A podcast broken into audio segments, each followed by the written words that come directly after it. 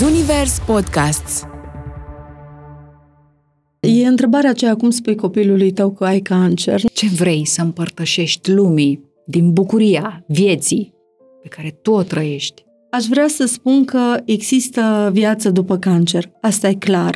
Nu mi-am pierdut energia gândindu-mă atât de mult de ce mie, prin cancer sau prin durere, prin ceva, nu trebuie să trecem singuri. Cancerul asta face, cred că scoate totul de sub covor, scoate totul de sub, uh, din fiecare ungher al nostru. Mi-am dat seama că nu tot ce putea să moară a muri și astăzi știu precis că nu tot ce putea să moară a muri. Există fericire, există bucurie și cred că uh, ar trebui să ne schimbăm cumva perspectiva, știi? Durerea te modifică. Ideea este ce fac cu suferința. Cred că la acest ce fac cu suferința și ce fac cu experiența pe care am uh, adunat-o, începe să, încep să zici că crești și te dezvolți sufletește. Și viața și moartea cumva, și râsul și plânsul, ele vin împreună. Da, îmi dau voie să fiu, să ai încredere în oameni.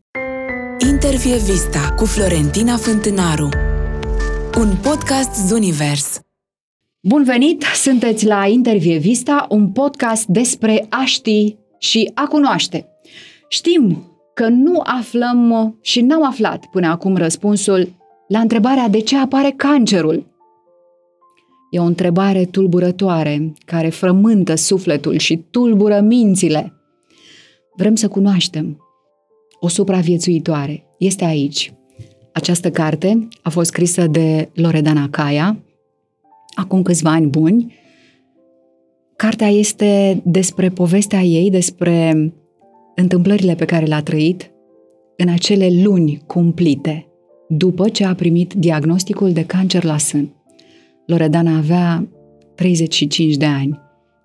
Anul acesta se fac aproape 10. Acum, Loredana, bun venit! Mulțumesc, bine te-am găsit, mulțumesc mult pentru invitație. Doamna profesoară de limba română, născută la Iași, renăscută la Cluj.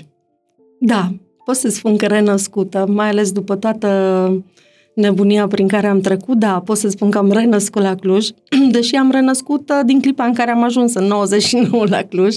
La Cluj m-am căsătorit, la Cluj mi-am născut fetițele, Clujul a fost așa orașul primei iubiri, orașul în care m-am îndrăgostit, în care, de care m-am îndrăgostit. Și nu detectez accentul de moldoveancă, ci de ardeleancă. Deja ești da, e un pic Poți ciudat. să scoți moldoveanca din tine? Cum se spune?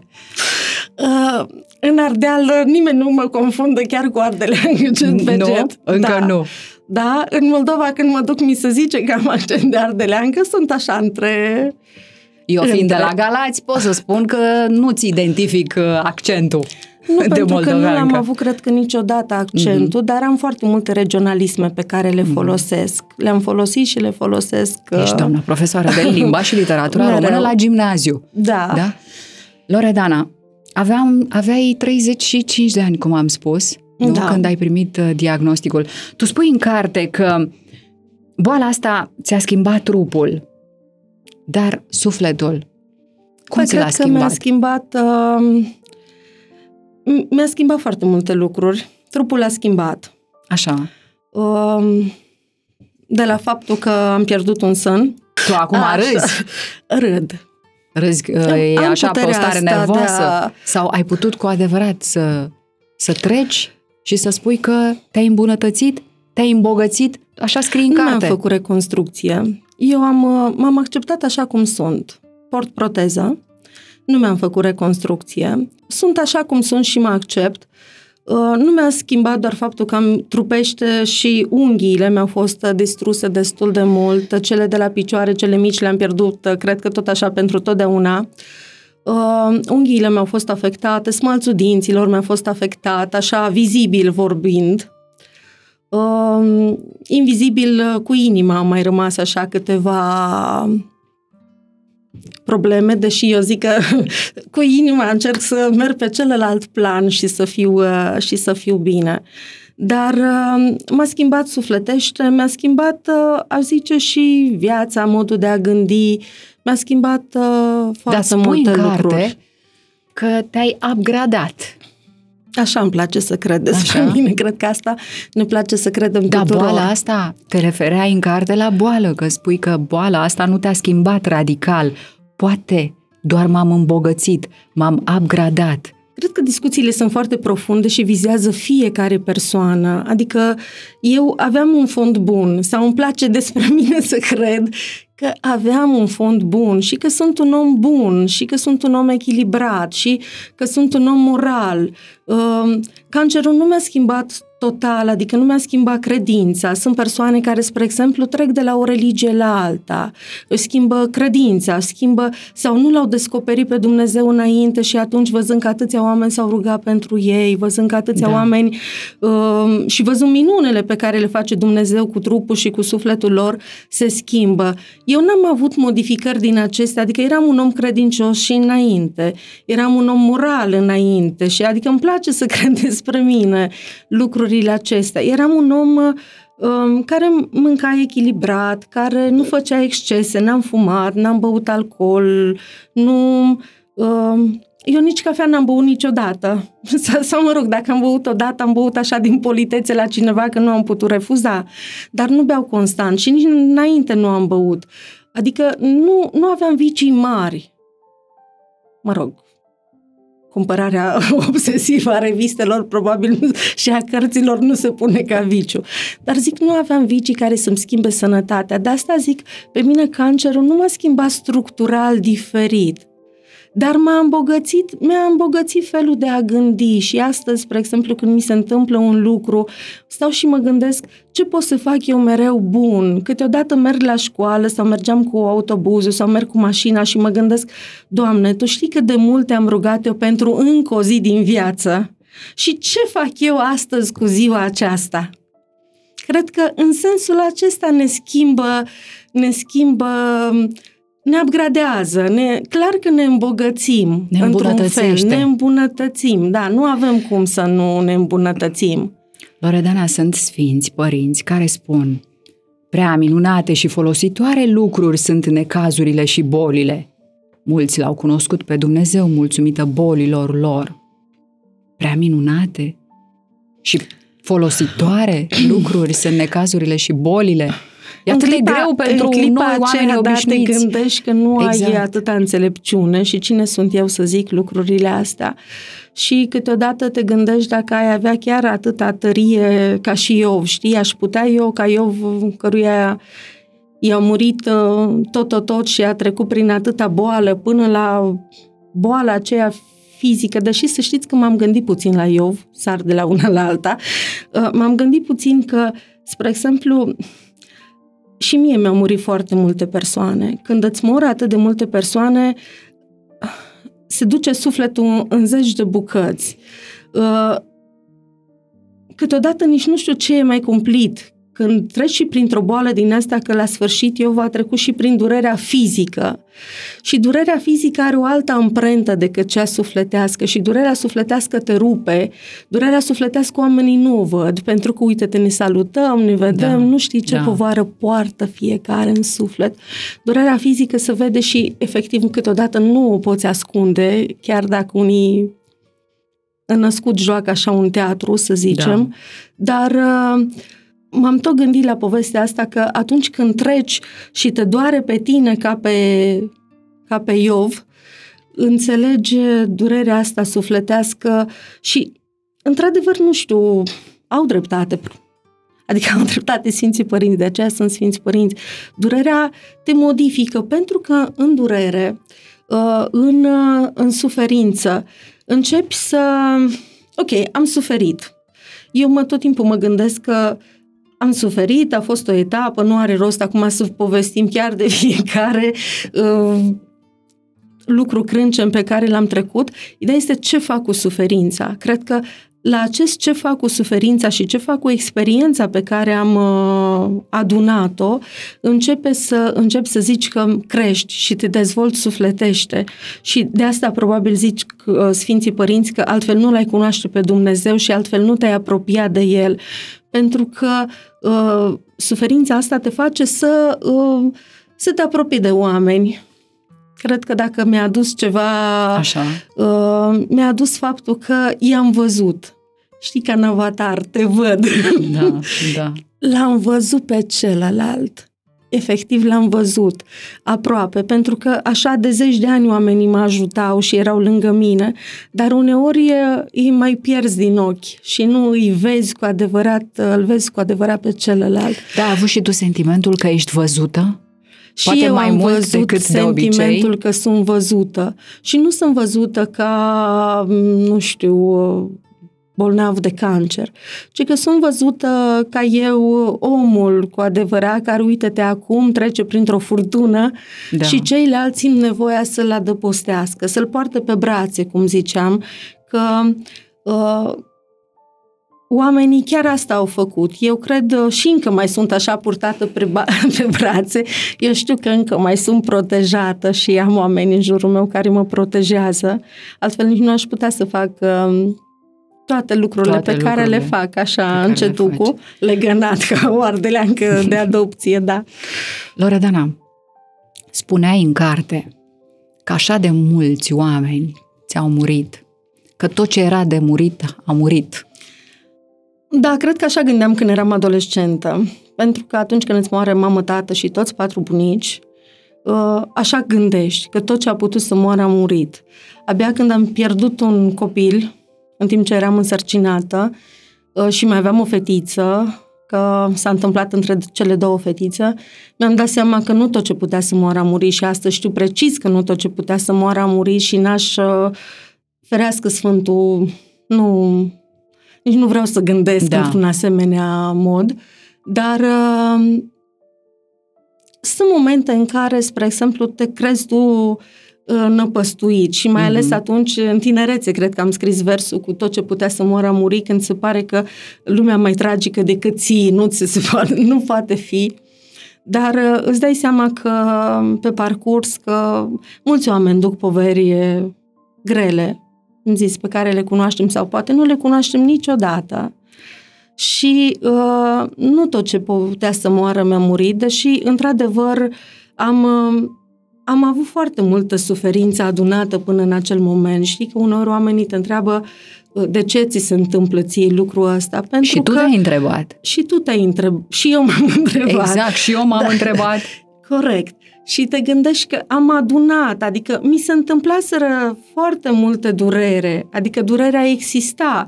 Dacă ții cont de, nu știu, există ceva curent german care zice că Uh, adică este o școală întreagă care zice că uh, suferințele și traumele ies la suprafață prin asemenea boli.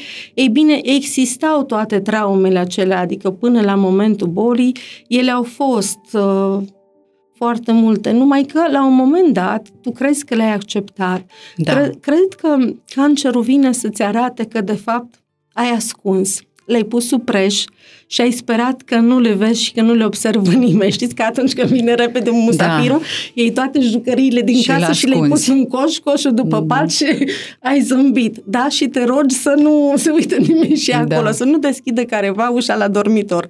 Uh, ei bine, spre exemplu, cancerul asta face, cred că scoate totul de sub covor, scoate totul de sub, uh, din fiecare ungher al nostru, scoate totul din uh, camera aceea în care o ținem noi închisă.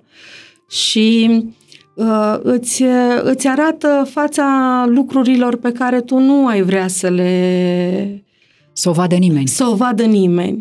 Și uh, aici e lucru cu tine da. și aici e evoluția da. și aici e frumusețea vieții la urma urmei când ai curajul și ai puterea să să te accepti și să, și să recunoști față de tine că deși tu ai crezut că ai depășit de ani buni moartea mamei, că deja a trecut o viață peste tine. Câți ani? Câți ani aveai uh, când ai pierdut-o pe mama? Cinci ani. Cinci ani și... Și de dacă ce, sunt sinceră cu mine, Te nici rog. nu știu dacă neapărat am suferit pentru mama, pentru că la Erai cinci micuță. ani nu conștientizez. Cred că mai mult m-a durut ideea de mamă. Pentru că crescând, mi imaginam că dacă aș fi avut eu mama, mama ar fi făcut unele lucruri Mhm. și mama nu m-ar Da. fi lăsat. Cred că am terorizat-o pe bunica, dragă Dia, Dumnezeu să o ierte și pe bunica. Cred că ea a fost cel mai terorizată de toate gândurile mele că Tu le spuneai, le mama, exprimai? Da, mama ar fi făcut altfel Așa. lucrurile. Deși bunica nu cred că s-ar fi plâns, ea m-a crescut în dorul mamei. Și când a murit bunica, atunci a fost momentul în care uh, eram în Cluj și am simțit așa pe trecere de pieton că mie mi s-a oprit inima, că nu puteam să merg mai departe. Atunci probabil că am simțit șocul și de la mamă și de la bunică. Cumva amestecate. Da, Puternic și pentru orice trup, nu? Ar fi fost prea mult. Da, dar Prea uh, mult. la un moment dat uh, noi purtăm uh, chestia asta cu suntem puternici. Eh, nu vrei să fii, dar um, ne gândim că suntem puternici și că ducem. Da. Și zici, am acceptat, mi s-a întâmplat, uh, am dus, am depășit și chiar crezi că ai depășit, adică în interiorul tău, sincer, de vorbă cu tine, tu zici, am depășit, Da. oricum nu poți să faci nimic lucrul ăsta, nu a depins de mine, e un lucru care mi s-a întâmplat, dar în interiorul tău se pare că nu ai depășit cu adevărat. Este ceva ce a rămas acolo nespus. Ori în cancer ești silit cumva să te gândești că dacă vrei cu adevărat, dar cu adevărat, cu adevărat să te vindeci, adică nu să vindeci trupul, să vinde sufletul, să și să scoți lucrurile astea urâte, dar mă rog, le scoți odată și după aceea să construiești, că de fapt despre asta este vorba. Ce faci tu mai da, departe? sper Mai că- departe. Loredana, pe mama ce boală a răpus-o? Leucemia. Tot un cancer.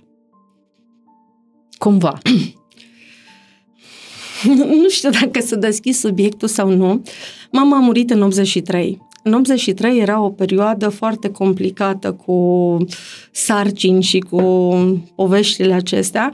Vorbim Mama- despre interzicerea avorturilor în România. De, la asta te referi. Da, Da. doar că mama nu era însărcinată, era mai plinuță, adică plinuță, ea era foarte slabă, avea o burtă un pic mai mare și toată lumea îi zicea că e însărcinată și ea nu se știa a fi însărcinată.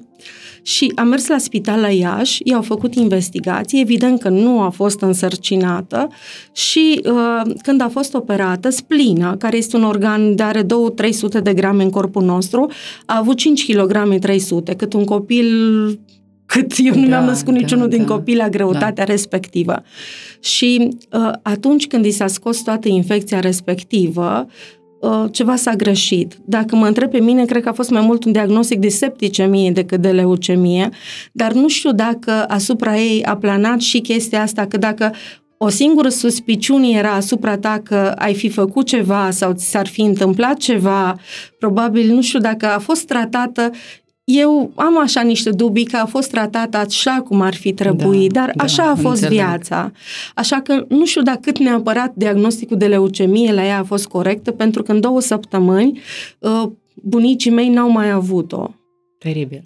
Da, Teribil. e una din poveștile acelea. E una dintre poveștile pe care tu le-ai scris, uh, pentru că tu ai scris fetelor tale niște scrisori. Da, deși despre mama așa în amănunt, e prima dată când prima spun dată povestea când vorbești, public, da, când să vorbești. zicem, da. Le-ai scris fetelor, gândindu-te la faptul că e posibil Să nu mai să fiu, nu mai fi da. și te gândeai cum s-o fi gândit mama, nu? La tine, când ea era acolo în spital. Da, am Gândurile avut, astea despre care noi am vorbeam mai avut, devreme, uh, Loredana, gândurile corect. întâmplătoare pe care le lăsăm așa să apară din, Din când în neant. când și nu le strunim. Ne pot ele crea realitatea? Ne pot ele crea viitorul? Ce zici? Cred că da, dacă le lași să te stăpânească, Ele se adeveresc. ele se adeveresc. Fizica Și cuantică spune la, asta. Da, și la urma urmei când, se- ți- când vin și ți se adeveresc, de fapt, tu care aștepți să se întâmple o nenorocire, zici, a, uite-te, că chiar s-a întâmplat, ea se confirmă Păi dacă ai gândit-o dacă ai gândit-o. și azi și mâine și poi mâine, da, zilnic, da, da, ani de zile. Da, da. Dar, Da. Loredana, știi că În copilărie. Știi că, uite, te ai zis că râd. Eu prefer să râd decât să plâng. Am avut Da. ani întregi în care, efectiv, n-am știut să mă controlez. Și plângeam. Plângeai? Pentru din orice. Deci Plângeam așa cum absolut. râzi acum, Cum atunci râdeam, așa cum râde, plângeam. plângeai? Aoleu! Da. Loredana. Și, spre exemplu, am avut nopți întregi în care câteodată, știi, mă uit așa la chipul ăsta. Știi că noi suntem suma a ceea ce trăim și mă gândesc chipul ăsta, câte lacrimi mi-a dus în care arată perfect. Și Pentru ochii ce așa încă plângeai? văd. Pentru orice lucru care Pentru ți gândurile se... astea pe care Pentru le zici. gândurile. Știi? Pentru că mă Pentru gândeam ce-ți venea. că... Pentru ce îmi venea, da. Și mai ales noaptea, atât plângeam până udam perna, mă întorceam pe partea cealaltă și mă linișteam. Și la un moment dat am preferat să... Uh, să râd.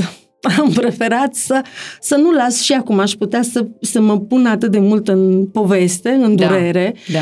și să, să plâng. Probabil Da. că ar fi altfel. Dar, Da. spre exemplu, încerci să vezi că viața e și cu bune și cu rele, că poți să plângi, că nu, povestea este tristă și că viața are și partea dramatică, dar și partea noastră demnă de oameni uh, buni care ne străduim să vedem lucrurile echilibrat.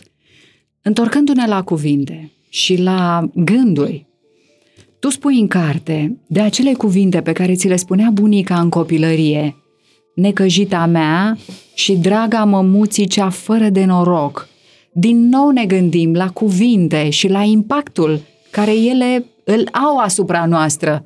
Tu le-ai Tocmai auzit de aceea repetate, mă repetate. străduiesc. Mm, Eu lucrez cu copii Da, și mă străduiesc să nu-i etichetez. Să nu spun uh, nu ești bun la română. Nu te pricepi astăzi, nu știu, la substantiv, dar tu la verb ești extraordinar. Și la substantiv, dacă ne străduim, vei Da. fi și mai bun. Uh, n- mă străduiesc să nu etichetez copiii, să le zic tu ești nepriceput sau ești uh, nu știu, cuvinte urâte eu nu folosesc, nici n-aș vrea să dau un exemplu de ceva ce nu folosesc acum. Dar nu, eu chiar mă străduiesc să nu etichetez copiii. Tot timpul le spun etichetele sunt pentru borcanele cu dulceață, pentru zacuscă. Eticheta este pentru cămară, așa le spun mereu copiilor. Și încerc nici în familie să nu, să nu spun, um, deși Cred că mai păcătuiesc cu o anumită fetiță că tot îi zic că e prea timidă, dar um, încerc să mă vindec și de asta, pentru că, um, într-adevăr, cuvintele astea spuse la atât de mult te fac să te comporți într-un fel. Și, Și să copilul devii. zice, dar știi că eu sunt timid și atâta pot. Nu pot Da. să fac mai mult pentru că sunt timid. Nu pot să fac mai mult pentru că eu sunt cel neîndemânatic. Nu pot să fac mai mult pentru că eu sunt cel necreativ în casă Da. sau în clasă. Și atunci încerci să nu-i pui o etichetă. Așa este. Tu cum te simțeai în copilărie? Tu cum, nu știu, cum primeai cuvintele? Uite, că vorbeam despre cuvintele astea. Te făceau ele să te simți așa, necăjită și fără de noroc? Te făceau, nu? Te făceau. Au pus amprenta asupra ta, nu? Da, pun amprenta. Pun, mai ales că și că discutam și despre sate, că ai zis că Da, într-un sat, da. eu am crescut în satul bunicilor mei, Nichiten se numește, undeva în județul Botoșani, la vreo 60 de kilometri de Botoșani. Oamenii se cunoșteau toți între ei și acolo un copil orfan, toată lumea îl cunoaște, adică nu Da. te poți ascunde și toată lumea știe despre tine. Dar uh, te afectează, Păi te cum? dor, te Păi încadrează cum? într-o Sigur. categorie inclusiv Da. socială. Da. Îți dau așa un loc al tău, dar pe care cumva de aia suntem oameni deștepți, de aia citim, de aia ne dezvoltăm. Cumva încerci să, să depășești lucrurile astea și să lași cuvintele. Știu că uh, să nu, și gândurile, să nu te, să nu te definească Da? să nu te definească.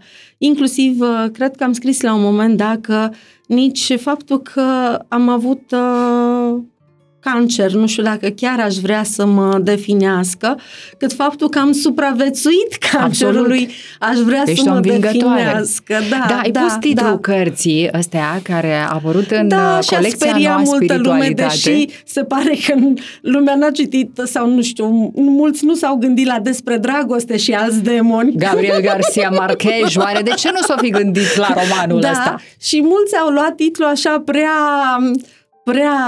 Ad literam așa, Ad literam, adică... da. Păi mă și gândeam acum, uh, ai făcut tu o parafrazare cu titlul despre da, dragoste și alți demoni, ăștia dar care, care ne sunt? bântuie, Exact, sunt, la de ce fapt, demon? Sunt de fapt gândurile acestea. No? Știi? Este de fapt depresia noastră cea de toate zilele pe mm-hmm. care unii o au atât de puternic, pe care eu nu am lăsat-o să mă cucerească. Da. Și de fapt sunt gândurile acestea. Demonii sunt de fapt gânduri, gândurile care ne stăpânesc pe noi, care uh, ne țin, ne leagă, nu ne dau libertatea să facem de fapt tot ce vrem.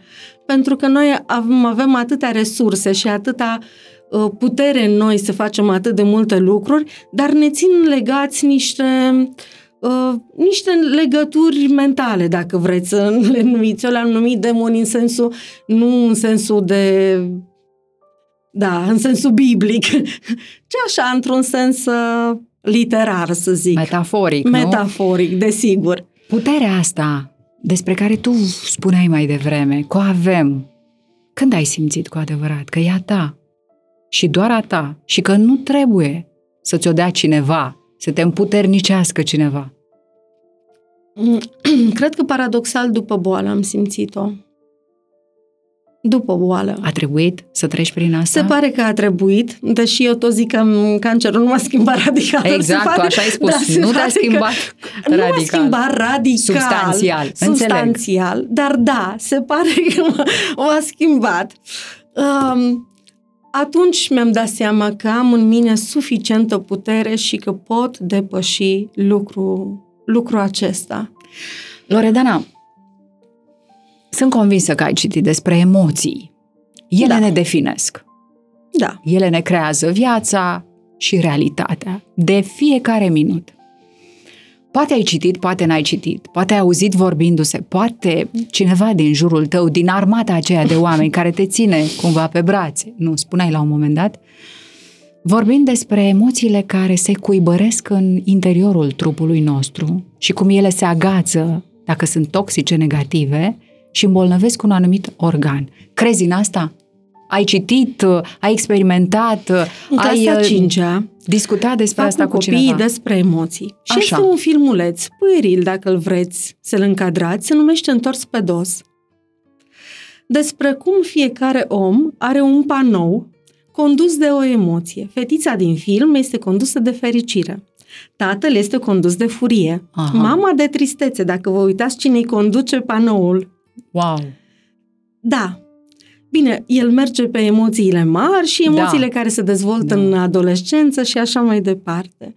Uh, Da, cred că avem, cred că la un moment dat a fost uh, tristețea și melancolia. Dacă am fi avut interviul acesta la 33 sau la 23, Așa? aș fi avut, uh, ți-aș fi spus fără niciun dubiu că emoția care mă Te define mă atunci. definea, Mhm. era tristețea. Și chiar și când m-am căsătorit, chiar și când mi-au apărut copiii, cred că încă aveai așa melancolia, nostalgia, care te definește și care conduce cumva tabloul.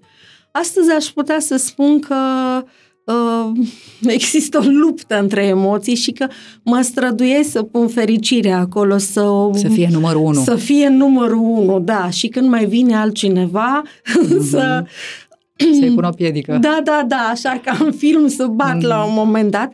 Deși și în film este un lucru foarte frumos, când um, fericirea își dă seama că pentru a salva fetița, Așa. de fapt, ea trebuie să înnegrească totul. Că vine un moment în viață în care este normal să fii trist. Că este firesc, adică acum aș fi culmea să mergi la o mormântare Da. și să râzi sau să, să-ți se întâmplă să-ți rupi piciorul, poate că râzi pe moment că nu, s-a rupt, dar apoi te doare și plângi și este un moment în care plângi, dar tristețea de fapt au constatat că atunci când era tristă, aduna în jurul ei oameni. Cred că despre asta este vorba și oamenii aduceau fericirea aceea adevărată. Că dincolo de boală, um, boala îți aduce lângă tine foarte, foarte mulți oameni. Numai că noi pe moment ne facem, eu pe moment, de ce să zic noi, eu pe moment m-am făcut arici. Nu știam. Să primești. Și, să primesc, da? Și eram strânsă în mine și lu- oamenii veneau cu toată dragostea și cu toată bunătatea spre tine și ziceau, "Uh, ți-am adus ceva, vrei să, cu ce să te ajut? Cu nimic. Dar chiar nu poți să-mi faci nimic. Dar nu, nu ai cu ce să mă ajuți. Până mi-am dat seama că îi făceam și lui o bucurie. Să fie de ajutor. Și lor, că nu, Da, da, cineva trebuia da, să mănânce da. gogoșile și celelalte. Da, da. Fetițelor Da, tale, da, da, despre ele da. e vorba, care aveau atunci, câți ani aveau? Câți... George avea trei ani și jumătate și Paul avea 8 ani și jumătate, 5 ani este între ele diferența, ele erau foarte mici, fetițele, Da. și atunci, uh, da, erau mici. O să ajungem și pe parcursul anilor cât ele au crescut și tu ai devenit mama pe care ele și-au dorit-o, nu? Și Sper. femeia, mama pe care tu ai vrut să o arăți și să le oferi, așa cum le-ai scris în scrisorile acelea, tulburătoare scrisorile acelea. Loredana, o rudă de-a ta, una despre care tu spui la un moment dat că era poate mai evitată acea rudă.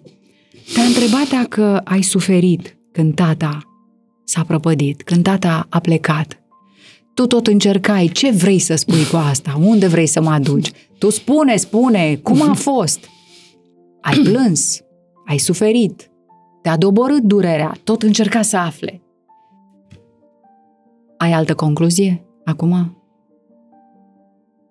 În față de ceea... Față de ce încerca acea persoană să afle, să cred că descopere, și, cred că să te și ajute cumva, cu boala poate? se întâmplă la fel. Știi Așa. că uh, tu zici că ai trecut Exact, prin, exact, ce vorbeam mai prin devreme. boală, da?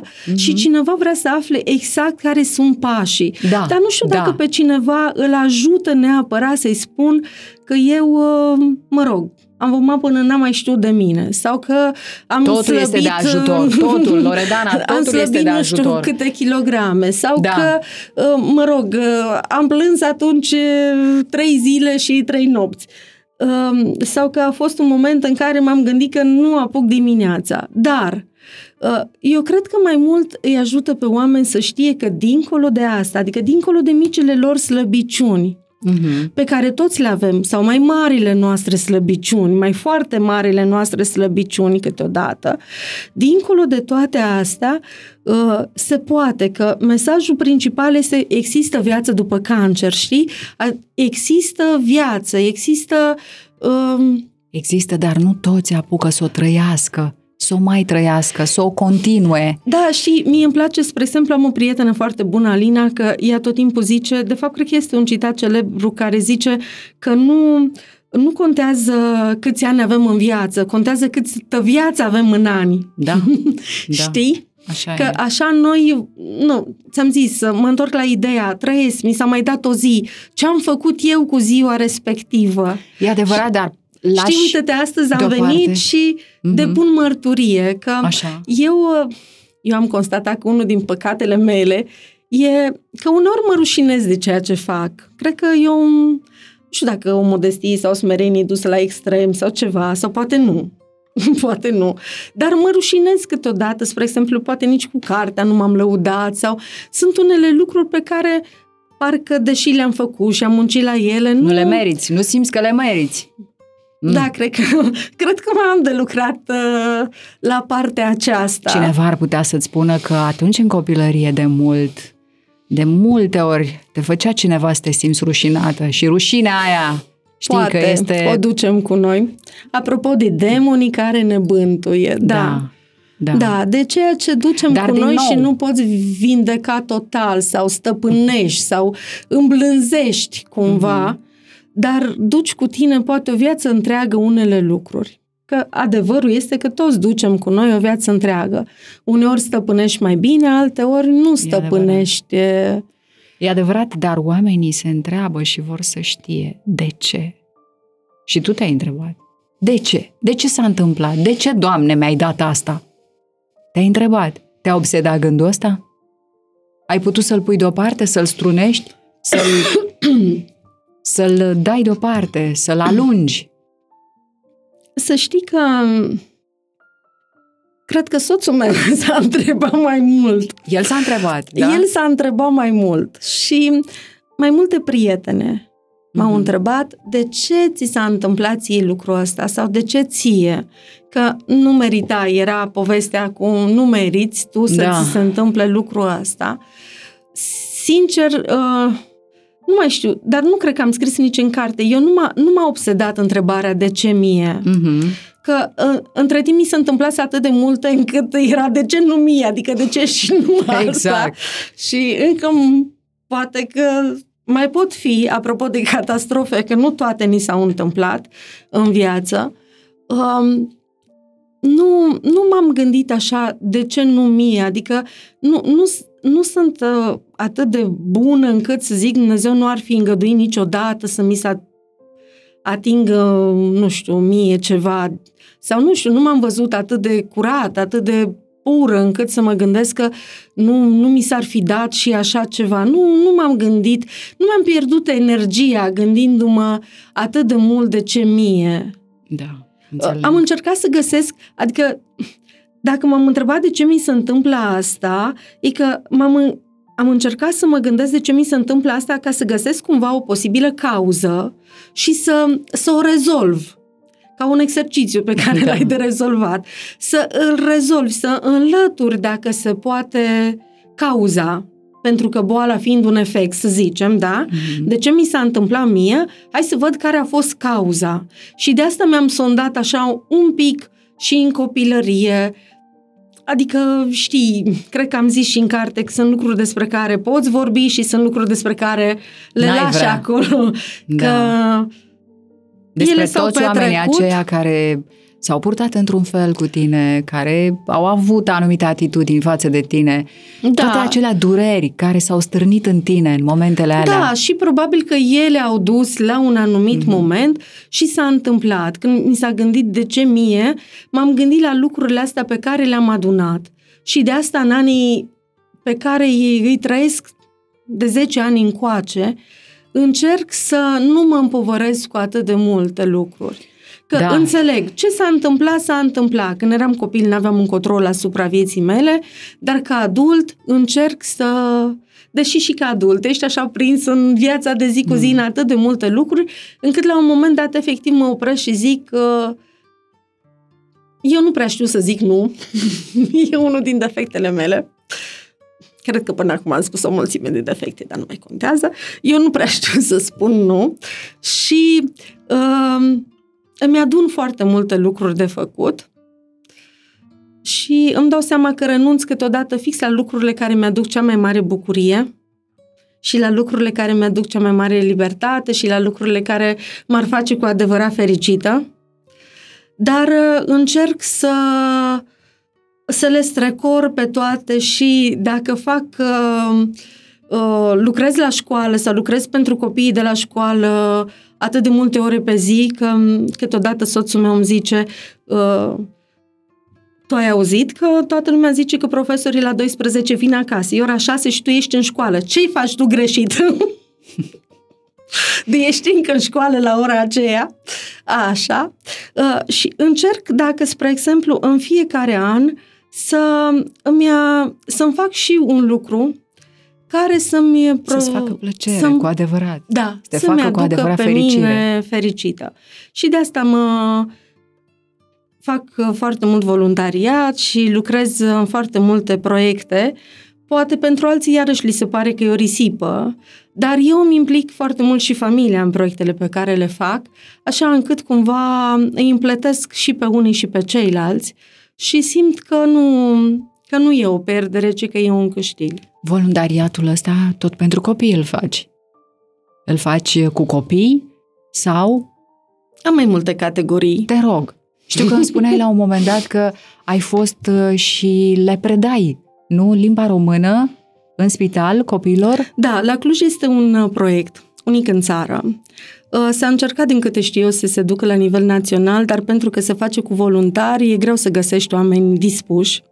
Dar la Cluj este un proiect unic în țară, a fost pornit de o doamnă din inspectorat, doamna Mariana Popa, era atunci inspector adjunct, și Uh, voluntar pentru educație. Se face la Institutul Oncologic și este un proiect, uh, copiii vin la oncologie, ei stau uh, foarte multă vreme da. fiind bolnavi și unii erau înainte forțați să înghețe anul școlar.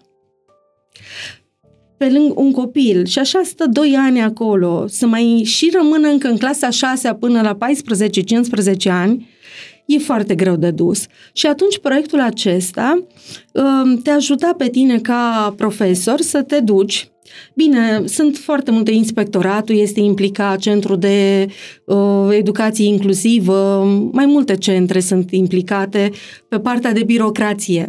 Partea care mă viza pe mine era că eu ca profesor mergeam de la 3 până la 3 copiii făceau perfuzii și tratamente și de la 3 cu copiii în starea în care erau, că după la unii chiar când făceau tratamentul, când făceau chimioterapia, la ora 3 nu se mai puteau, nici nu știau da. Așa și uh, făceai cu ei uh, Chiar și când erau teribil de obosiți, nu le predai verbul, ci făceai cu ei exerciții ludice, făceai cu ei... Dar unii își doreau lucrul ăsta da. pentru că îi scotea pentru o oră sau din... pentru o jumătate de oră, îi scotea din uh, starea lor. El se gândea la cu totul altceva, se gândea la Luceafăr, mi-amintesc odată la Luceafăr am avut atâția adunați Așa. și aparținători și frați și că ziceau, vai, dar eu dacă aș fi avut așa o lecție Iată, la școală, uite. înțelegeam cu cu totul altceva. Altă dată, pur și simplu, stai lângă copil și faci un exercițiu din acesta cu sensurile cuvintelor, ne jucăm pentru a nu știu câta oară, hai să zicem pentru uh, limbă două sensuri, hai să zicem da. pentru cheie două sensuri și uh, îl, uh, îl faci pe el să, să uite, pentru că poate nu se concentrează la mai mult ca perfectul, dar se poate concentra la un alt uh, lucru. Eu am făcut trei ani Uh, proiectul, am lucrat în proiectul Voluntar pentru Educație la Cluj. El continuă proiectul. El continuă. A fost întrerupt în perioada pandemiei da. pentru că nu s-a putut da. intra în spital. Dar din această toamnă, v-am zis, este o muncă și a inspectorilor școlari, pentru că ei adună toți profesorii pe toate disciplinele, de la, de la educatoare la liceu, la efectiv discipline tehnice, că sunt, nu știu, pentru mecanică sau pentru câte un copil, Corect. poate e veni pe o disciplină tehnică.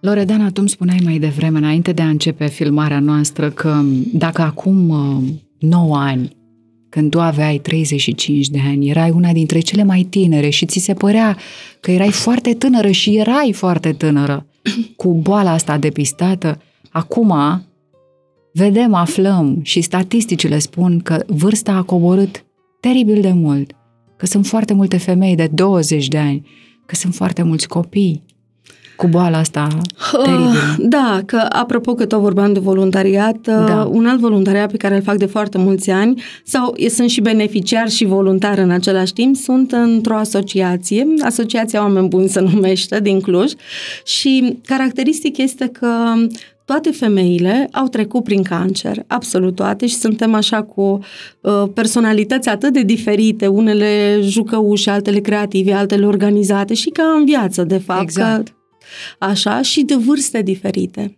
apropo, de vârste diferite. Și uh, chiar atunci când am trecut în 35, eu știu că m- pentru doamna mea doctor eram cel mai tânăr pacient pe care îl avea. Astăzi în asociație sunt fete care au 20 de ani, bine, 21, 22, da. 24. Uh, într-adevăr, vârsta vârsta nu ține, adică boala nu ține cont de vârstă. Și uh, în asociații sunt și doamne în vârstă, dar și fete și foarte, fete, foarte, foarte tinere. Foarte tinere. Da. Dar care găsesc aici echilibru, înțelegere, uh, ce caută ele găsesc în, uh, aici împreună și împreună pot să fie așa mai puternice, știi? Că întotdeauna când,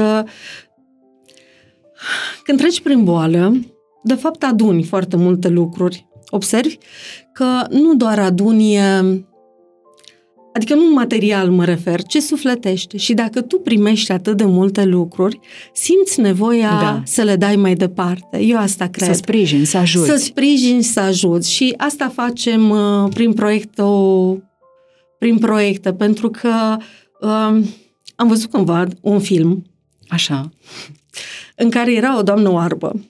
Și un bărbat se străduia să-i spună cum arată uh, casa lui. Și a zis, știi Palatul Buckingham? Și tipa zice, da, E bine, casa mea nu arată deloc așa. Așa suntem și noi asociația. Știți un ONG clasic? Ei bine, asociația oameni buni nu seamănă deloc cu el. În, în sensul că uh, sunt femei care au trecut prin cancer, care ziceam cu personalitatea lor, cu felul lor de a fi. Sunt fete care, uh, și fete care scriu și scriu foarte bine. Chiar recent a fost uh, o lansare de carte a unei fete din asociație, Iona Stroie, a scris o carte Când zeii se joacă cu tine. Foarte frumos. Și sunt fete care scriu, sunt fete care mărgelesc. Spre exemplu, mărgelesc. Avem un atelier de făcut mărgele. Mulțumesc că mi-ai adus și mie. mi-ai adus și mie câte ceva. Uh, da, fete care coase. Da. Este acolo Mariana, șef de uh, atelier. Uh, fete care coasă, de fapt, au fost un atelier de făcut ei, au fost la Da Dezestre un atelier de făcut catrințe. Uh, romanul cu peruci a adunat păr natural de la toată lumea și încă adună păr natural de la toată lumea care e dispusă să-l doneze și fac peruci, cred că, nu știu, 20 de peruci s-au făcut până acum din păr natural Așa. Și uh, au fost proiecte și încă sunt proiecte mari. A fost uh, un atelier cu actorii celebri din Cluj, în care am avut un atelier de tehnici teatrale.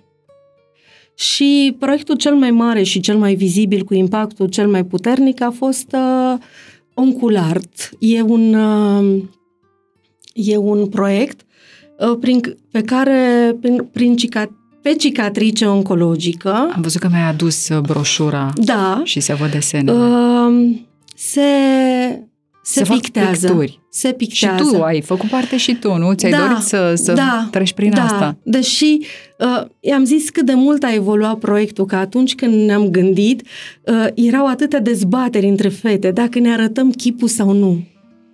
Da. Că prima dată am zis că nici nu contează cum arătăm la față, că contează trupul, că nu ne vom arăta chipul. Dar apoi ne-am asumat ceea ce am făcut. Știi că e greu așa să, dacă tot faci un proiect, da. ce ziceam de mărturisire și de asumare. Apoi ne-am asumat și fetele astea care pictează acum în ultimii ani n-au nicio problemă în a-și arăta chipul. De fapt, avem și doi bărbați. Unul a pierdut lupta și unul este care au participat uh, la proiect și și-au pictat diferite da. Fiecare și alege da. un simbol. Eu mi-am ales pasărea Phoenix, dar și-au ales vulturi, chitări, uh, copacul vieții, fiecare și-a ales ceva, ce un copil, dorit. da, ce da. și-a dorit și ceva ce a crezut că i-a dat putere. Loredana, tu scrii în carte că ai intrat în bătălia cu cancerul nenarmată și timidă. Cum ai ieșit din bătălia asta? Cum te simți? Timidă sunt, dar camuflez. Compensez prin, uh, prin uh, entuziasm. Dar uh, nu cred că mai sunt neînarmată. Ești o amazoană, așa ai scris.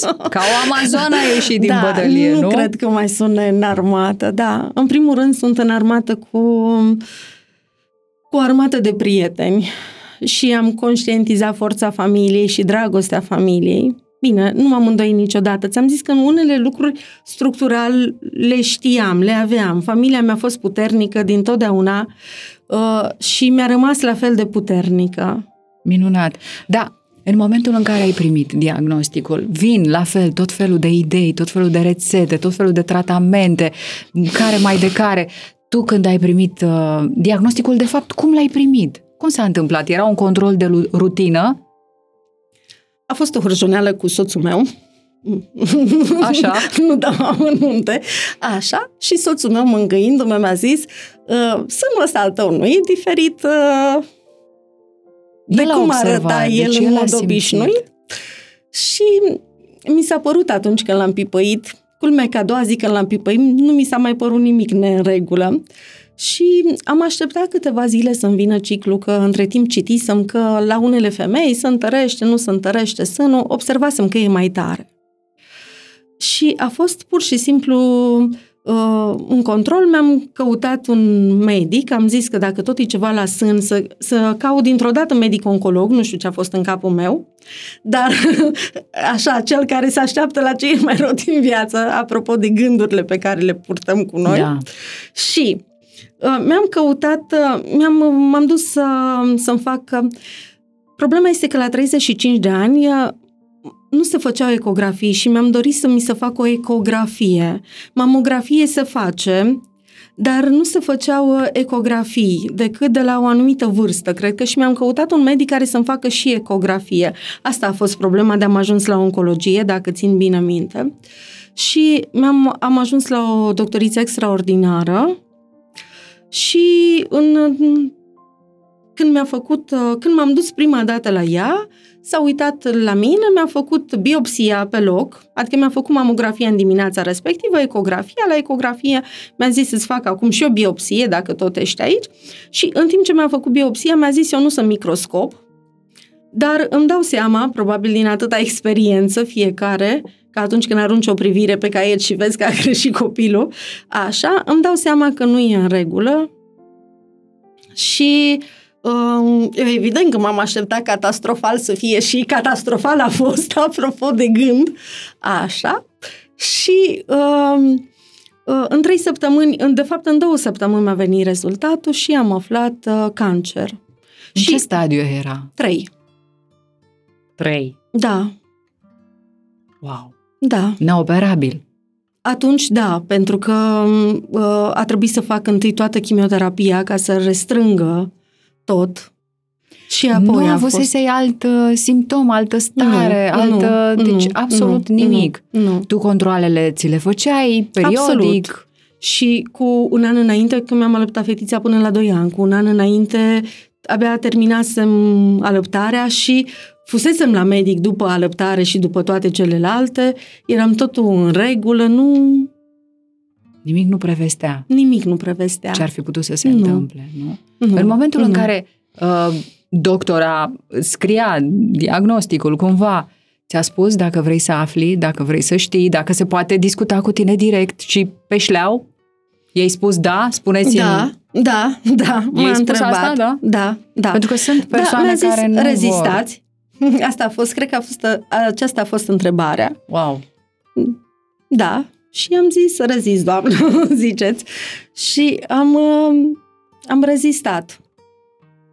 Și uh, fix în clipa în care mi-a zis, tot în aceeași minut m-a trimis la, adică, mă rog, 10 minute mai târziu, am ajuns la ușa oncologului. Și eu aveam un milion de întrebări, că aveam ore, mă gândeam că trebuie să ajung la ore, că trebuie să ajung la nu știu unde. Ea a zis, nu ai timp, stai frumos aici și intră, lasă orele. Știu că am sunat la școală și am zis, îmi pare rău, nu ajung.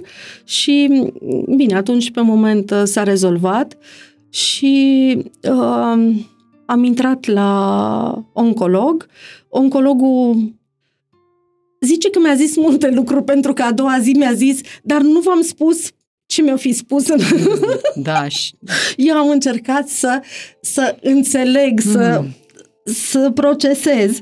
Dar a doua zi, atâta încredere am avut că oncologul m-a trimis la um, cardiolog, m-a mai trimis undeva, nu mai știu, mi-am făcut niște, toate analizele pe care mi-am zis să le fac, le-am făcut și a doua zi am început chimioterapia. N-am stat, nu m-am gândit, uh, am Ai aflat acționat. în 4 decembrie și în 5 am avut prima cură de chimioterapie. Deci așa, n-ai stat deloc pe n- gânduri. N-am stat pe gânduri. Dar când n-am ai ajuns chem- acasă, Loredana, și a trebuit să împărtășești cu soțul tău, nu? Da, da, că da. tocmai el ți-a sesizat. Vezi că e ceva în neregulă. Da, când a fost soțul- momentul să-i spui, Soțul a zis, sigur, nu e diagnosticul tău, adică... El nu și, putea să creadă asta. Da, și foarte mulți prieteni îmi ziceau, dar poate faci chimio și nu trebuie, dar nu ai cum să ai tu cancer. Culmea este că eu am avut încredere în medici. Și cred că asta... Eu sunt profesor de română și am încredere că dacă am văzut o greșeală, e o greșeală. Și eu cred că medicul... Uh, nu face... Da, înțeleg. Deși au fost și multe erori au medicale fost și, și malpraxis, erori. există. Și există, în continuare. Dar, pe de altă parte, dacă am duce tot într-o teorie a conspirației, se Da. ajunge la un haos. Clar. Bine, dacă nu... Adică poți să înțeleg, spre exemplu, să te duci la 2-3 medici, dacă chiar nu Nu crezi. nu crezi. Sau există și medici care, spre exemplu, ei știu să zicem ce ai, dar știu că mă, resursele lor sunt limitate. Să zicem că lucrează într-un spital care nu are tehnologia necesară. Performantă. Și Da. atunci, dacă respectivul zice du-te la Cluj sau du-te la București, Mhm. du-te la Viena, du-te la Istanbul, unde vrei tu să te duci, să te tratezi. Înțeleg că, spre exemplu, sunt clinii Da. specializate în lume și, spre exemplu, și în state, dacă se întâmplă un lucru, numai anumite universități sau în anumite centre să rezolvă unele probleme mai grave. Doar și la ei este același lucru. Și la noi în țară, nu în toate centrele uni- universitare se rezolvă Absolut. unele Absolut. probleme.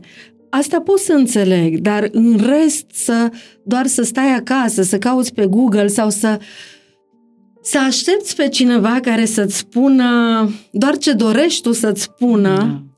Este foarte greu. Pentru că știi că ți se întâmplă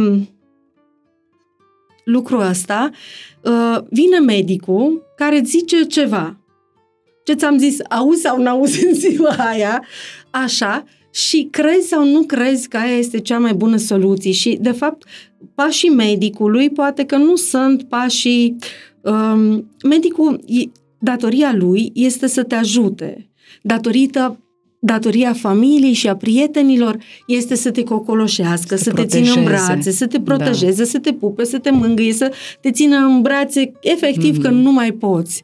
Dar a medicului este să, de asta te duci la el, la specialist, pentru că el uh, este teoretic obiectiv, cât poate el de obiectiv, da? Și îți arată exact pașii. Pentru că de multe ori noi ascultăm pașii aceia, dar vine cineva care zice, uite-te, am auzit eu că Așa. se poate mult mai simplu. În uh, trei săptămâni Da, scapi. da. Și atunci, Tu ce? tu, creierul tău, evident Așa. că vrea varianta simplă. Care creier din lumea asta și care Da. inimă, care suflet, vrea Da. varianta grea și Complicată. complicată. Da. De asta cred că trebuie să-i dai omului uh, informația corectă. Da, avem variante, da, și liber arbitru. Putem alege, e adevărat. Și Inclusiv către tine. Dumnezeu îți spune, știi, eu astăzi ți-am pus înainte binele și răul, alegi dar binere. Alege. Da. Știi? Adică ai nici ales, măcar Loredana? Dumnezeu nu-ți... Dumnezeu care e Dumnezeu nu, nu te îndreaptă spre ceva. E adevărat. Dar mite doctorul. Doctorul îți spune varianta corectă. Depinde de tine ca pacient, de tine ca om, dacă o alegi. Alegi, Dacă nu, da. te mai duci la 20 de medici. Dacă nici cei 20 nu reușesc să te convingă, nu te convinge probabil nimic. în Cum ai lumea ales? Asta. Cum ai ales? Pentru că medicul ți-a spus, a doua zi te-ai dus, Cred dar că au cu mai venit, încredere oarbă. au mai venit și, vari, spre varianta exemplu, cu... a existat. În cazul meu au existat uh, câteva dubii. Uh, eu am trimis uh, toate analizele și la Iași și la Toronto. Așa s-a întâmplat că am avut Ah. un prieten uh, care lucra în acel moment și uh, i-am trimis uh, și a fost disponibil și care lucra cu niște cercetători, așa s-a întâmplat, așa Da. a fost viața Da. de la un institut. Și când toate trei diagnosticele au venit la fel, de altfel știți în țară există un protocol, de fapt există un protocol internațional care se urmează în tratament. Numai că în funcție de unele am discutat cu femei care au fost tratate în Germania. Spre exemplu, ele făceau aceeași chimioterapie, doar că uh, tratamentul lor, pentru că mergeau la ceva clinică particulară, uh, îl făceau nu odată la trei săptămâni, ci fix aceeași doză o făceau săptămânal. Clar că săptămânal, corpul tău fiind doza mai mică, Da. o simțea altfel, dar efectiv medicamentul era același. Pentru că există, Diferă v-am zis, protocolul, uh, protocolul e internațional. Și acum și cancerul, eu am trecut prin sân, spre exemplu, și cancerul la sân. Există diferite tipuri, pentru că purtau niște litere, niște numere, diferite tipuri. Da. Faptul că suntem 10 femei care au cancer la sân, fiecare, unele au început cu operația, altele au început cu chimioterapia, altele cu radio. Am văzut femei în spital care au început cu radio, uh, cu chimio, chimio n-a dat succes, uh, au venit din nou cu radio, de la radio li s-a întâmplat și mai o grozăvie mai mare, iar chimio. Teribil. Și da, teribil. Adică fiecare om reacționează încercarea lui, diferit. da. Dar tu nu poți să te compari cu nimeni altcineva. Dacă stai și asculti, ți-am zis, poveștile astea ce fac, mm-hmm. te îngrozesc. Adică nici nu, Iar nu are poveștile, rești. Loredana, cele care țin și de a încerca alte terapii alternative, cum au venit peste tine? Că, exact ce spuneam, sunt tot felul de oameni care îți spun încearcă regimul ăsta, dieta asta, cura asta. Tu cum ai făcut? Uh, ți-am zis că structural eu am fost echilibrată, zic eu, de mică. Adică de mică. Am încercat să găsesc calea de mijloc. Înțeleptul În păstrează viață, calea în viață. de mijloc. Uh, Deși Dumnezeu știi cum se zice, ne vrea fierbinți, nu ne vrea Oh, călduți. Doamne, asta Dar- nu pot să o înțeleg. Dar eu încerc să mă păstrez la mijloc, cu mai spre cald. Dar dacă mai este câteodată Dacă te mai frigi. spre rece, asta este. Dar eu încerc să mă păstrez la mijloc și din totdeauna am fost așa cumva echilibrată și n-am crezut nici atunci, m-am, oricum, bogată nu sunt. Uh, am încercat să nu găsesc soluții din astea care ziceau 80.000 de euro, 100.000 de euro. Ce ai fi putut să faci? Nici casa pe vremea aceea nu valora atât în care Veneau către stăteam. tine genul ăsta de soluții care genul acesta costau de cât un soluții. apartament. Exact, exact. Dacă te duci în ceva clinică din Viena, te costă 60.000 de euro sau te costă...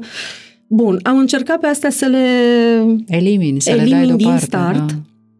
Am mers, v-am, o, ți-am zis, din prima zi pe mâna medicului și am încercat pe lângă medic să văd ce ar putea să mă echilibreze pe mine. Credința, ți-am zis, o aveam Mhm. și am încercat să, să merg mai mult, să mă spovedesc mai mult, să vorbesc mai mult, să mă... Să, mă, Să te descarci. Să mă descarc Să arunci balastul emoțional. mai mult, da. Și lucrul ăsta și am zis, totuși, din totdeauna alimentația te ajută, deși doctorița mi-a recomandat foarte mult sportul și doamna mergea foarte mult pe yoga și Așa. ea ar fi dezamăgită de mine să știe. La un moment dat a zis, tu nu o să fii niciodată cu sportul, nu-i așa? Nu. Ea a recomandat foarte mult sportul și am observat că sunt foarte multe femei care, și fete, eu tot le zic fete, fete a se citi după 30 de ani încolo, uh, care fac acest sport și sportul te ajută foarte mult că te echilibrează sufletește și psihic și trupește. Eu n-am putut, eu sunt leneșă. Ți-am zis, astăzi îmi fac lista de păcate. Așa. Eu sunt leneșă. Eu nu am putut cu sportul și nu, asta este Da. Nu al ai meu, ce rezonat, al nu meu pus rezonezi, deoparte. exact. Nu rezonez cu, Cu sportul. sportul. Da, m-am dus la Zumba de câteva ori și m-am lăsat pe gubașă. Atât a fost să fie. Mai mult nu s-a putut. Dar uh, am încercat cu alimentația. Eu am încercat cu alimentația, adică nu am luat, spre exemplu, tratamente din asta, ți-am zis, nu cred în uh, pasta de nu știu ce extract uh, Mhm. și nimic, uh, nimic. Ce ai schimbat în dietă sau ce ai adus? Eu am scos carnea din dietă. Așa. Asta am făcut. Pentru că atunci când m-am dus la doctoriție, am zis, știți, eu aș vrea să renunț la... De fapt, asistenta de acolo, de la oncologie, mi-a zis să mănânc foarte multe fructe și legume. Și eu am zis, dacă m-aș axa numai pe asta și aș scoate carnea și celelalte, doctorița mi-a zis, mănânc orice, că oricum nu contează. Nu asta a vrut să zică, dar pentru mine eu am înțeles că mor mâine, oricum nu contează ce mănânci. Bun, nu asta a vrut să zică, știu, mai târziu am râs pe seama asta, dar atunci eu uh, asta am făcut. Și de asta, asta păstrez de 10 ani încoace, mi-am scos uh, am, Deci nu mai am mănânci deloc adoptat, carne. uh, da, am adoptat uh, o dietă vegană, dar asta pentru că am vrut eu și pentru că am citit în timp, uh, dar cum să zic, e o dietă vegană, dar eu mănânc, în sensul că nu sunt la cură de slăbire, după cum observ, nu sunt vreo silfidă de felul meu și mănânc, adică dacă am nevoie de un kilogram de cireșe, un kilogram de cireșe îl dau gata, nu mănânc două cireși, că n-aș rezista. Dar, da, clar. dar uh, doar că am scos uh, carnea și uh, Preparatele astea, preparatele, tot ce înseamnă. da, da, da. Loredana, sunt zile în care uiți că ești deșteaptă, că ai citit zeci de tomuri despre puterea gândului și a forței interioare, despre credința care poate spune muntelui să se miște și muntele se va mișca, cu atât mai mult ar putea să faceți nu pot, e greu. Cu atât mai mult ar putea face să se urnească din patul ei o fărâmă de femeie măcinată de boală și de alte slăbiciuni sufletești. Sunt zile în care agonia, neputința, anxietatea, depresia, spaima, frica, teama de tot și de toate îți răscolesc oră după oră rănunchi. Sunt așa zile? Sunt. Chiar Sunt. sunt. sunt. Dar sunt și zile frumoase. Și eu tot vreau să le merg pe cele frumoase. Tu acum Îmi râzi. place de tine Tu că râzi, tu tot te dar eu nu întorci, pot. Tu, tu Nu. tot te întorci la cele rele. Eu tot încerc să mă duc spre cele Pentru bune. că sunt atât de mulți oameni care suferă și sunt plini Da, de, dar de eu durere cred că și de oamenii suferință aceștia care și eu acum vreau să suferă- vadă asta la tine. Da, exact. dar eu vreau Bucuria să vadă vieții. asta, bucuria. Exact, asta vreau să vadă și ei, bucuria. Da, că da. sunt zile și da, cred că pot să dau mărturie că am trecut prin toate. Sunt zile rele. Adică omul nici nu trebuie să zică, uite-te, tipa aia a trecut prin cancer și doar zâmbește, eu de ce nu pot? Da. Pentru că am avut și zile în care am plâns. Am avut și zile în care am stat numai pe covorașul de la baie. Ți-am zis, nu vreau să povestesc uh, că soțul meu zicea tuturor că, apropo de credință, că mi-am schimbat credința, sunt budistă pentru că țineam Buddha în brațe. Da, asta făceam. Am Ah, avut haz și... de necaz. Haz nu? de necaz. E și asta o terapie. Sunt și zile din astea, dar nu sunt veșnice. Slavă Domnului Da. că te poți bucura acum de viață. Da. Dar tot mai tu ai scris zilele trecute pe Facebook că cineva a mai plecat, că n-a reușit, că n-a rezistat. Și din nou te întrebi, de ce? Și s- știi când, uh, când e cineva care pornește odată cu boala ca și tine sau Mhm. uh-huh. chiar mai târziu sau ca persoană care ai trecut prin, uh, cumva cred că simți mai acut durerea, mai acut pierderea. Simți, nu? Da. Și plus că, nu știu, când vezi o fată din asta care pleacă la 40, la 50, înainte și când erai foarte tânăr și auzeai că moare cineva la 40 de ani sau la 50 de ani, îți părea că nu, și o trăi cumva aproape toată viața. Acum uh, ești tu acolo, adică nu ți se pare, ești la vârsta Păi, respectivă și ți se pare că n-ai ajuns Da. da. la jumătatea vieții, adică așa Da. da. vrei să crezi. Da. Și e nedrept că se întâmplă lucrul ăsta și te doare, efectiv te doare. deznădejdea, îți cuprinde sufletul. Ți-o sufletul cuprinde. acela măcinat și sfărmat și părticelele de suflet care tu spui că le pierzi. Și, și nu noi se mai știm. întorc, unele nu se mai exact, întorc nu se niciodată. mai întorc niciodată. Și cu ce da. rămâi? Știi ca într-o statuie din aceea pe care o vezi și lipsesc unele părți din ea. Ciobită, ciobită, Da, și tu ciobită. vezi omul, dar Da. da. pleacă unele părți și ele nu se întorc. Dar uh, cred că vin altele. Cred că așa Dumnezeu face în frumusețea vieții ăsteia. Că mereu ne ia ceva și ne dăruiește ceva în schimb. Și eu cred că pe asta vreau să vorbesc. Pe faptul că Am primim ales atât... întotdeauna cu inima. Da, Mm? și că, da, de la soți, la pisoi, la toate le-am Așa. ales cu inima. Și eu cred în lucrul ăsta și la școală. Eu uh, nu mă încrâncenesc niciodată pe copii. Eu, uh, uh, politica mea este educația prin iubire. Și chiar Ce dacă frumos. uneori ești văzut sau nu ești văzut, poate ești văzut ca un profesor din acela indulgent sau mai nu atât de bine cotat, să zicem, dar m- mie îmi place să iau fiecare copil ca fiind copilul cuiva, fiecare om pe care îl întâlnesc, să, să mă plec așa spre povestea lui, știi?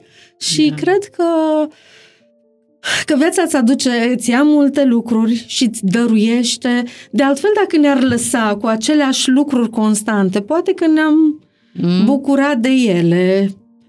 Eu care nu le-am avut pe același lucru constante, nu știu ce să zic, dar uh, nu știu dacă poate ai fi vrea să ai, nu știu, aceeași față de acum, da, să nu mai îmbătrânim, poate, dar dacă am fi avut toți, nu știu, aceeași față și copiii lăsați la vârsta de 5 ani și toate, nu, nu, lucrurile se schimbă în viață, se schimbă din clipa în care mor, din clipa în care te naști cumva, nu? Sau te apropii Așa de moarte e. din clipa în care te naști. Lucrurile se schimbă în viață și uh, viața ți-a multe, dar îți aduce atât de multe lucruri și uite-te, cunoști oameni, adică pentru mine faptul că sunt aici mi se pare ireal, că trebuie să mă mai ciupesc. Când Așa. am citit aici ce ai scris tu la dragile mamei, mi s-a părut ireal. Loredana. O să pot eu să citesc ce ai scris tu aici? Hm? Pentru cei de acasă? O să putem noi duce textul tău scris de tine acum? Da, e întrebarea aceea, cum spui copilului tău că ai cancer? Nu știu, um, și m-am tot, uh, m-am tot gândit uh, și acum. Știi că ele sunt mari. Între timp, fetița cea mare am plinit 18, să acum în mai. Sănătoasă. Și cea mică am plinit și ea 13 ani. Și ea la fel, să fie sănătoasă. Pe de o parte sunt mari, pe de altă parte sunt încă atât de mici și încă au nevoie de mamă. Și da, ce poți să, să spui atât încât să le fie revelator, adică încât să... Ce, cu ce înțelepciune sau ce poți să zici încât să le rămână întipărit toată viața, dar să le rămână întipărit în sensul bun. Bun. Știi, nu bun. întipărit uh, și mi-a zis mama că eu trebuie să mă fac, nu știu, medic și poate copilul da, are da. cu totul altă înclinație și și-ar, s-ar duce spre medicină pentru că a fost ultima dorință a mamei. Nici așa ceva, nu, nu vrei să împovărezi cu așa ceva copilul, știi? Mi-ar plăcea să țineți minte despre mine că am fost o femeie bună, simplă, că m-am străduit mereu să găsesc un echilibru în viață. Calea de mijloc, ăsta e ghidul meu. Știu că se caută oameni fierbinți, că Dumnezeu însuși ne vrea fierbinți, nu căldicei, dar eu am mers mereu la mijloc, încă de când eram foarte tânără. M-am ferit pe cât am putut de extreme, iar calea de mijloc mi s-a părut mie sigură. În ea am găsit eu confortul, căci am, că, căci am căutat și caut mereu echilibrul. Uite, nu, vezi? pot, nu pot citi mai departe. Fără să știu ce ai uh, selectat, da. uh, vezi, gândim la fel, iubim la fel, simțim la fel, uh, deși nu, nu ne cunoaștem dinainte, vezi că există o legătură și simțim și rezonăm cu aceleași lucruri, pentru că uh, Dumnezeu face ca oamenii care au ceva în comun, într-un fel sau altul, să-și atingă la un moment dat viața unul de altuia.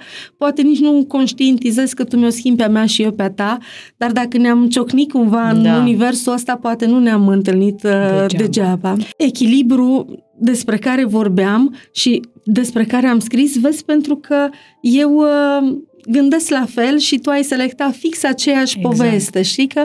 Uh, mijlocul, da, calea de mijlocul, mijloc. echilibru. echilibru. Și asta aș vrea să știe și ele, că eu... Uh, încă să știe și cât pot uh, și pe ele vreau să le învăț același lucru, că e bine să fii un om echilibrat, că e bine să fii un om bun.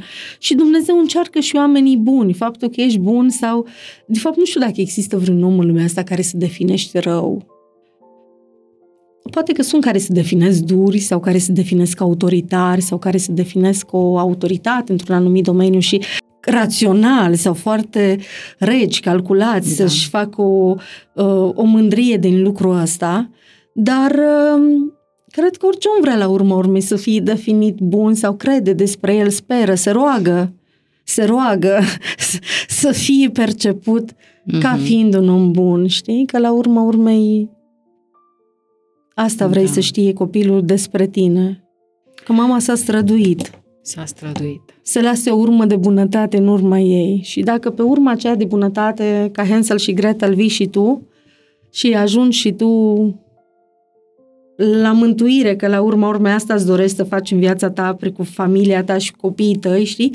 Pe urma ta de bunătate să meargă și ei, trecând prin... Uh, adică ei n-ai vrea să treacă prin ce ai trecut tu, dar uh, ai vrea la urmă urmei să ajungă în același loc, adică să ajungă într-un loc bun.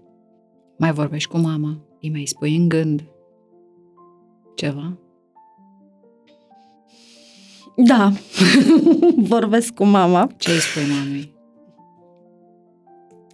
Um, eu întotdeauna am avut o relație bună cu mama. Nu m-am supărat pe ea niciodată și nu m-am... Uh, nici pe tata nu m-am supărat. L-am înțeles așa în felul lui, deși el... Uh, uh, el n-a avut scuza mamei, adică el a avut niște alegeri dificile în viață pe care așa a ales, așa a știut, așa a putut el să facă, să, să nu-și crească în apropiere copiii. Dar uh, mama care a plecat atât de repede nu, nu a avut nicio vină, părerea mea. Adică nu am fost niciodată supărată, nici niciodată n-am fost supărată pe mama. Și m-am raportat așa de multe ori cumva în viață, am văzut așa niște similarități între viața mea și viața ei, deși ea la 25 de ani nu a apucat să trăiască, n-a apucat. S- sunt momente în care, când ajung să zicem pe vârful unui munte, când am urcat pe Ceahlău și m-am uitat de pe Ceahlău și ieri, când eram în vârful, ți-am zis că am mers, m-am dat în roata aceea Așa. din parcul tăi cred, nu? Îi zic da, bine. Așa. Și când am ajuns în vârf, acolo la 60 de metri sau la cât e deasupra solului, și am văzut așa Bucureștiul atât de frumos se oglindea, este un lac acolo minunat și se oglindeau clădirile în lac și mi s-a părut, era seară și se vedea atât de frumos. Sunt momente în care mă gândesc că mi-ar fi plăcut să le vadă mama. Dar mi se întâmplă destul de des, cred că nu este an în care să nu văd ceva, adică an, lună nu este să nu văd ceva. Îmi amintesc foarte des de mama și de mămuța, ca așa ziceam bunicii despre mamă care m-a crescut. Um, sunt momente în care îmi doresc ca ele să fi văzut lucrul ăsta. Da. Dar nu crezi? Nu crezi că nu văd? Nu simți tu că el ar putea să fie cu ba tine? da, ba da, no? ba da, ba da. Și noi avem așa și niște glume în, cla- în casă, că avem o insectă care apare și noi tot timpul zicem că e un îngeraș acolo și când apare insecta respectivă, fetele deja fac niște glume cu soțul meu și zic ce-ai, ce-ai păcătuit de a veni bunica în vizită? Ce-ai greșit? Spune drept ce-ai făcut. Nu spunea într-un fel Sfântul Augustin da. că morții sunt uh, invizibile, persoane invizibile, nu absente. Da, da, nu? da, da. Nu spune da. așa și Sfântul noi, Augustin? noi mai vorbim în casă. Așa. Și po- pomenim. Uh, cred că, cum să zic, uh, ar fi mândră de mine și de fratele meu. Eu am un frate mai mic decât mine, cu patru ani, care e acum un bărbat în toată puterea cuvântului și uh, are și el uh, fată la facultate deja și e mai înalt decât mine. Eu sunt sora mică, comparativ uh, cu el fizic. Deci când mama a plecat, tu aveai 5 ani și, și el avea un an. Da. Avea, el e din martie, mama a murit în septembrie, deci avea un an și câteva luni, 4-5. El clar că nu și-o amintește pe mama. Da, și, din păcate, nu am crescut împreună, pentru că tata așa a știut el atunci să ne despartă. Ne-a dus la o bunică și la cealaltă bunică. Dar uh, acum avem o, o relație de frate și soră, spun eu, și sunt foarte mândră de tot ce face el. Asta e grozav. Da. Și e un bărbat foarte frumos și el crește echilibrat, zic, zic eu, așa, și are o familie frumoasă. Loredana, atunci când spunem că inima mea s-a frânt, inima mea s-a făcut sândări, ai scris în carte. Din nou, gândurile pe care le gândim, cuvintele pe care le verbalizăm, ne creează această realitate. Chiar se întâmplă. Chiar ne distrugem. Da. Uh... Tu îmi zici da, pentru că vrei să-mi faci mie o plăcere? Serios acum. Sau e de adevăratele? Inima se frânge, cred că se frânge la un moment dat, dar ți-am zis ca în filmul de care ziceam, în momentul în care inima se frânge, pentru că ea se frânge. Se frânge, e se adevărat. frânge și nu poate nimeni să-ți ia durerea aceea cât te-a durut. Și uneori, din păcate, nu ne mai revenim niciodată dintr-o durere. Sau dacă ne revenim, nu mai suntem niciodată cu aceiași noi. Păi și ce facem? Uh, pentru că suntem oameni deștepți care am citit și care ne-am străduit. Încerci să vezi toate celelalte lucruri care îți aduc bucurie și îți fac inima să se adune la loc.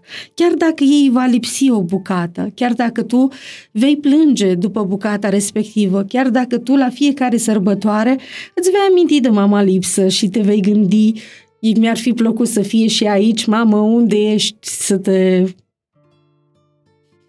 să-ți fie bine, așa, chiar dacă tu îți vei gândi cândva că, uite, am fi putut fi o familie mai mare, dar uh, eu mai spun tot timpul că când lumea mă întreabă câte fete ai, eu spun două pe pământ și una în cer. Da. Uh, spre exemplu, uh, lucrurile astea sale noastre, nu ne le ia nimeni, adică ele... Dar sunt și lucruri care îți fac inima să se adune.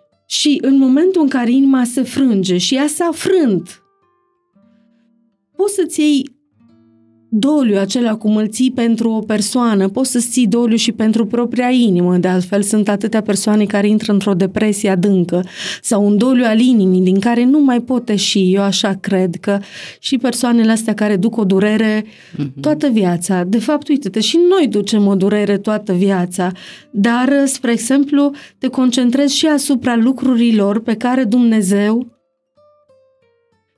le aduce și bune. Eu, nu știu, prin natura vieții, am fost la foarte, foarte multe mormântări. Dar până acum, nu cred că am fost la o mormântare, nu mă refer la ziua mormântării și la momentul mormântării, ci la faptul acela că te duci de la început să ajuți sau da. Uh, să stai și la priveghere și la... N-am fost la, încă la nicio mormântare la care nu s-a râs. În sensul în care fiecare a povestit un fragment din viața persoanei, cumva o onorezi, povestind ceva din viața lui. Și când povestești ceva, întâmplările n-au fost toate triste, tocmai pentru că mintea îți aduce Uite-te când te gândești, nu te gândești la ziua în care, nu știu, uh, ai plâns cel mai mult sau la ziua în care te-a durut cel mai mult burta. Te gândești când te uiți la anul acesta, ți-aduce aminte lucrurile cele mai frumoase care s-au întâmplat.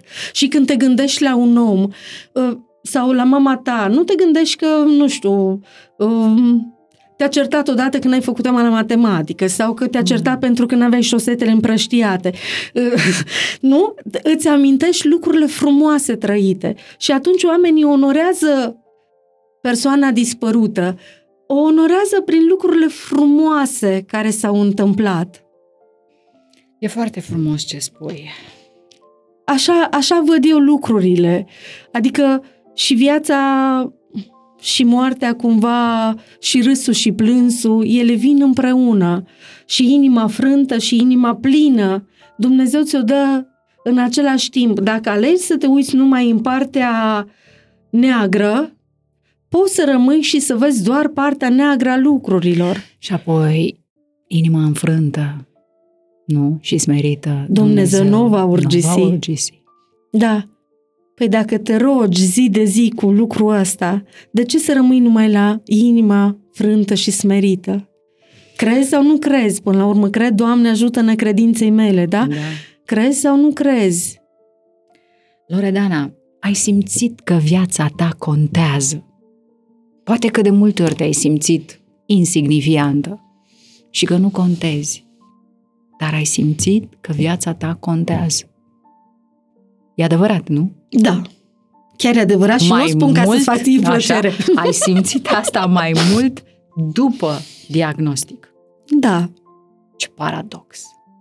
Da. Să simți că contezi și că trăiești după ce primești un astfel de diagnostic. Că așa e viața. Da, am simțit, spre exemplu, că în viața soțului meu contez. Dumnezeu, știi, apropo că ziceam, uite, Dumnezeu mi-a luat tot ce putea să-mi ia până la un anumit moment în viață. Până la un anumit moment. Dumnezeu uh, mi-a dat o boală grea, dar pe de altă parte am o căsnicie frumoasă de 20 de ani. Nu mă pot să mă fac că nu o văd. Iată. Înțelegi? Aș, nu știu, aș jigni, l-a jignit pe Dumnezeu însuși și a jigni un om care de 20 de ani mă iubește și e lângă mine, inclusiv prin boală. A trecut alături, prin felul lui, cu umorul lui negru, cu glumele lui, dar a trecut și a stat lângă mine umăr lângă umăr. Am doi copii în viața cărora contez, zic eu, enorm. Și atunci, și atâția alții în care în viața mea, eu zic că contează, că lasă urmă. Și încep să mă, să mă înving pe mine și să las și o mărturie, că într-adevăr contează. Da, viața contează. Ai scris în carte că boala a venit într-un moment în care tu adoptasei o altă filozofie de viață. Te-a găsit într-un moment prielnic în care inima ta putea și știa să primească în ea și altceva decât disperarea. Da, cred că dacă ferească Sfântul, aș fi avut boala la 20 de ani, atunci când ți-am zis pierdusem tot, aș fi luat chiar totul catastrofal. Da. Deci dacă ferească Sfântul, eu m-aș fi îmbolnăvit atunci, Adică nu, nu vreau să mă gândesc cum ar fi evoluat lucrurile, dar cred că nu, nu știam să văd altceva.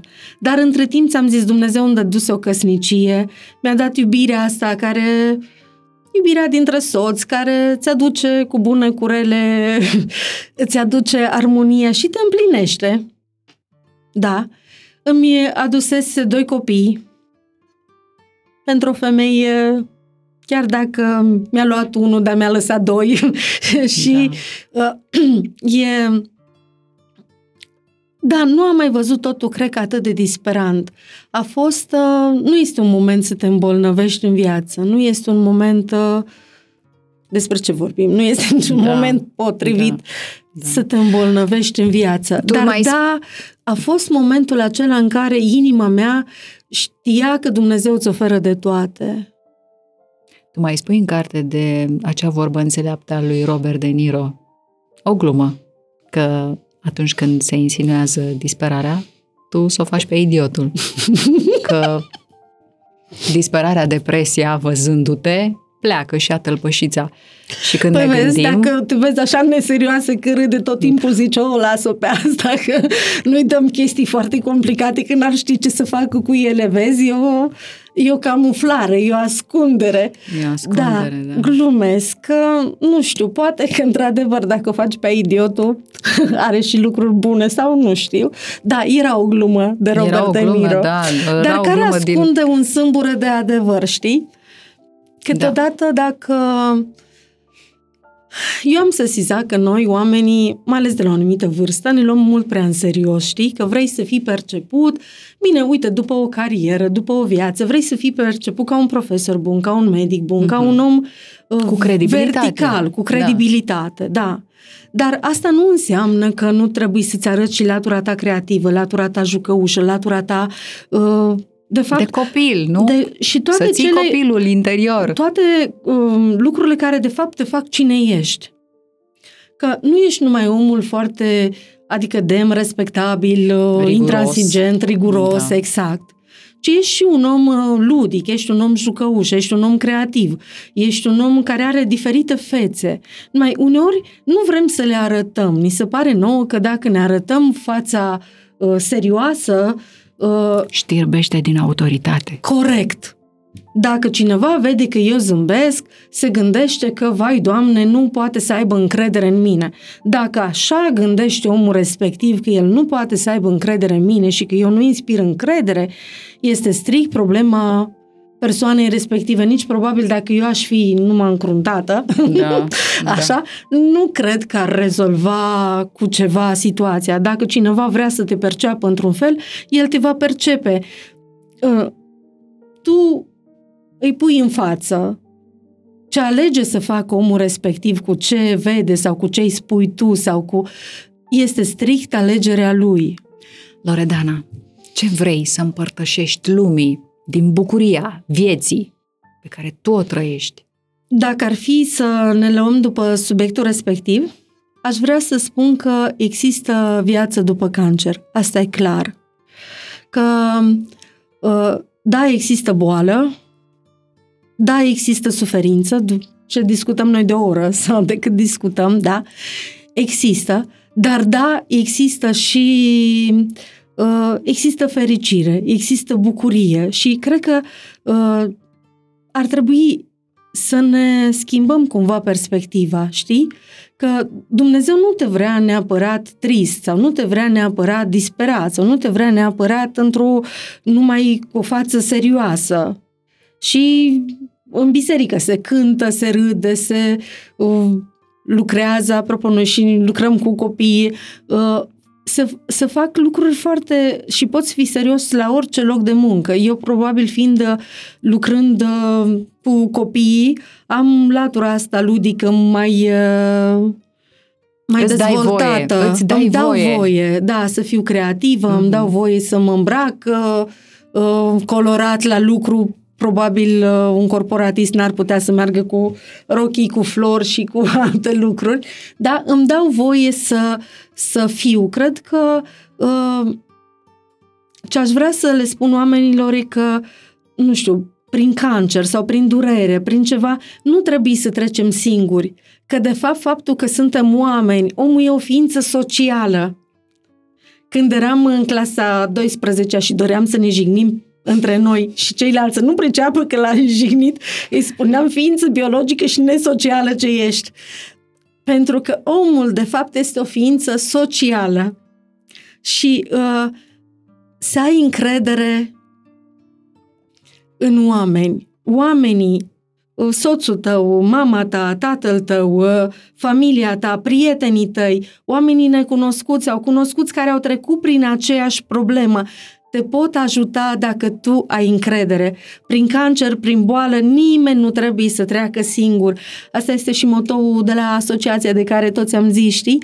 Faptul ăsta că prin boală nimeni, dacă poți să te duci undeva, dacă cineva este deschis să vorbească cu tine, lasă-l să vorbească cu tine, nu te închide.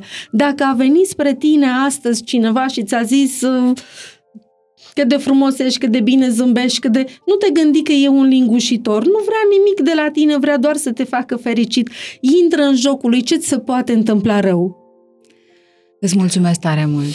Mă bucur că existi, Loredana, și că ai venit aici să ne întâlnim, să facem conținutul ăsta care să inspire și să deschidă inimi. Să dea Dumnezeu să le deschidă și îți mulțumesc din suflet că, că m-ai invitat, că te-ai gândit la mine, că ai considerat că... Ai făcut un lucru minunat uh, cu școala ardeleană, uh, dorind să lansezi cartea asta, să scrii, Da, să apară, uh, să se întâmple. Mi s-a promis că vom face o reeditare anul acesta Grozav. și da, așa mă gândesc și eu că va fi, va fi bine.